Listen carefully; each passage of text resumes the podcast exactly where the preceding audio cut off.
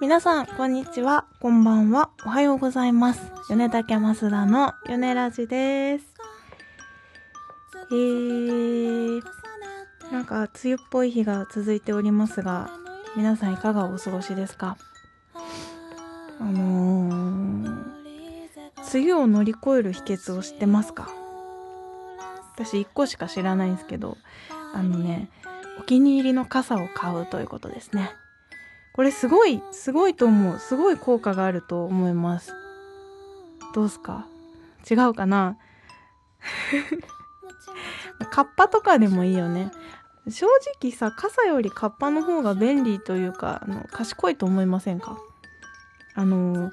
片手が塞がれるのが嫌いなんですよね、きっと私。だから傘がそもそもあんまり好きじゃなくて、でもまあ雨の日はしょうがなく傘を差すわけなんですけどお気に入りがあるのとないのだともう全然違うよね気持ちが。そのとりあえず出かけるっていう時に傘を持つか持たないかを考えるじゃん。私ちょっとの雨だったらもはや持ちたくないんだけどそこにお気に入りがあることによってちゃんと傘を持っていくことができる。そしてあの、忘れそうになった時も気づくことができる。お気に入りだとね。どうでもいいとさ、忘れても、あ、まあ、いっか、ビニ傘だし、みたいになっちゃうっていうのを防げるので、あの、皆さん、梅雨の気だるさに負けそうになったら、お気に入りの傘を買ったらいいと思います。ということで、えヨネラジ、今日もゆったりとお聴きいただければと思っておりますが、えー、米竹、先日の月曜日にですね、あの、羽井さんというスーパーピアニストの方の企画にお呼ばれをいたしまして、演奏をしてまいりました。聞いていただいた皆さん、もちろん読んでいただいた羽井さん、あとは共演の、えー、黒川さんと青山さん、えー、もちろん羽井さん。何回羽井さん言うねみたいな。はい。まあ皆様、とっても素敵な方たちばっかりでね。なんかあのー、心にグッとくる日でした。月曜日。うん月曜日からあれを聞いてしまうと1週間ちょっとふぬけになるぐらいの感じのいい夜でしたよ。もう来てくださった方はわかると思いますが。米竹はね一番手で演奏をさせていただいて今回はえっ、ー、と前回の前回の？うん前回の「レコ発のライブに続きまして後藤天太さんいつもおなじみのソプラノサックスの後藤天太さんをお招きして3人でお届けしました。あのいろんな3人でやったことがあってドラムと3人とかベースと3人とかはあったんですけど初めてのサックスと3人でお届けした夜になりましたがその日にちょうどあのレコ発を聞きに来てくださった方が何人かいらして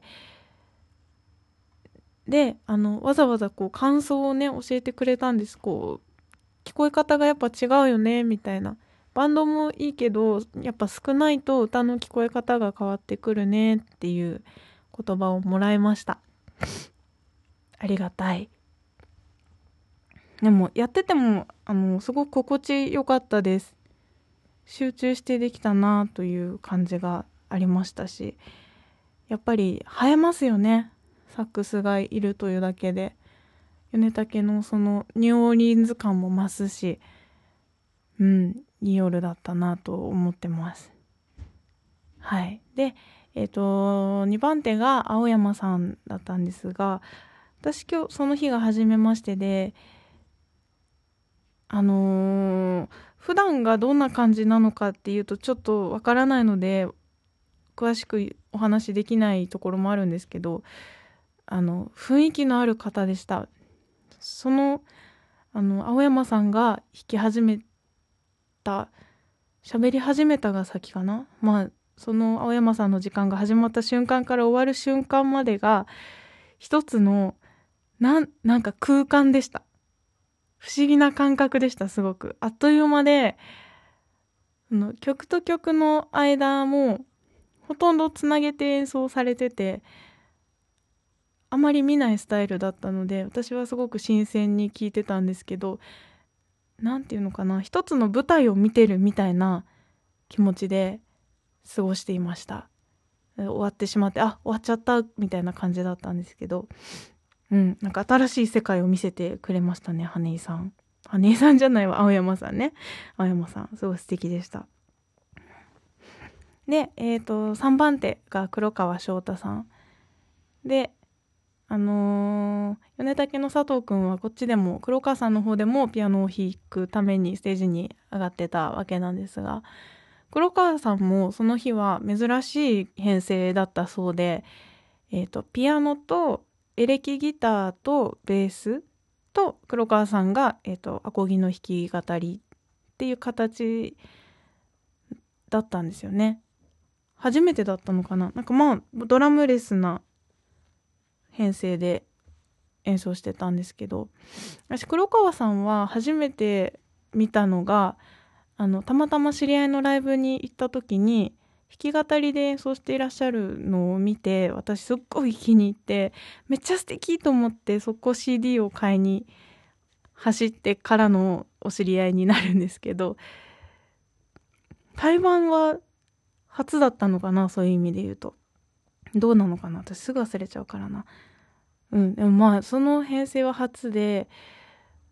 あの雰囲気がありました。これしか言ってない気がして申し訳ないな。でもなんかねドラムがいるともちろんパキッとして閉まるんですけどドラムレスの今回の編成もなんかこう空気感がより増して何て言えばいいんだろうな。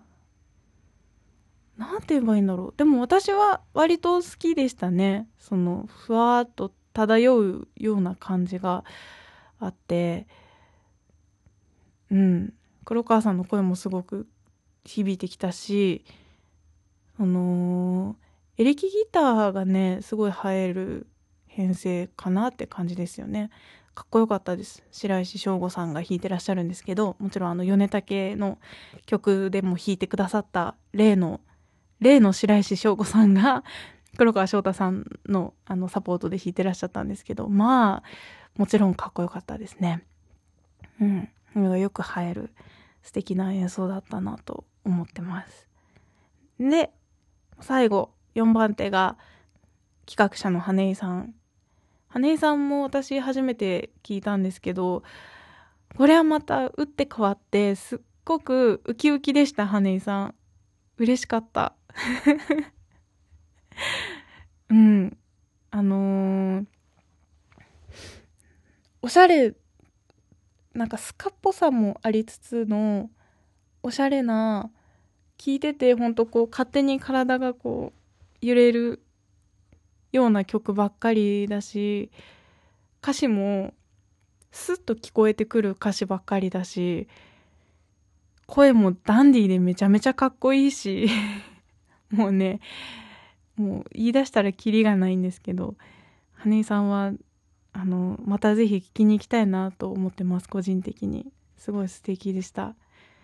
いや本当にいい夜になりました羽井さんのおかげですよ。珍しく米竹は結構ライブが終わるとサクッと「あじゃあ」とか言って帰ってしまうことが多いんです。友達少ないバンドなので。ですけどこの日は割とみんな顔見知りの集まりだったからなのかたまたまなのかわかんないんですけどちゃんとねあの、皆さんとゆっくりお酒を飲みながらお話をする時間が持ててお客様とも話せたし共演の皆さんとももう本当いろんな話を音楽の話からよくわかんない干支の話まで幅広く話をできておかげでなんかすごく充実した気持ちでその日を終えることができました。それもこれも羽井さんの人柄かなと思ってます。本当に月曜日いい夜になりました。読んでいただいてありがとうございます。来ていただいた方本当にありがとうございました。ということで、えー、米竹の次のライブが7月の14日になってます。7月14日えー、静岡のサリーズカフェという海辺にある海辺と呼んでいいのかな？埠頭みたいなとこかなって勝手に思ってるんですけど、まあ、海のそばにある犬、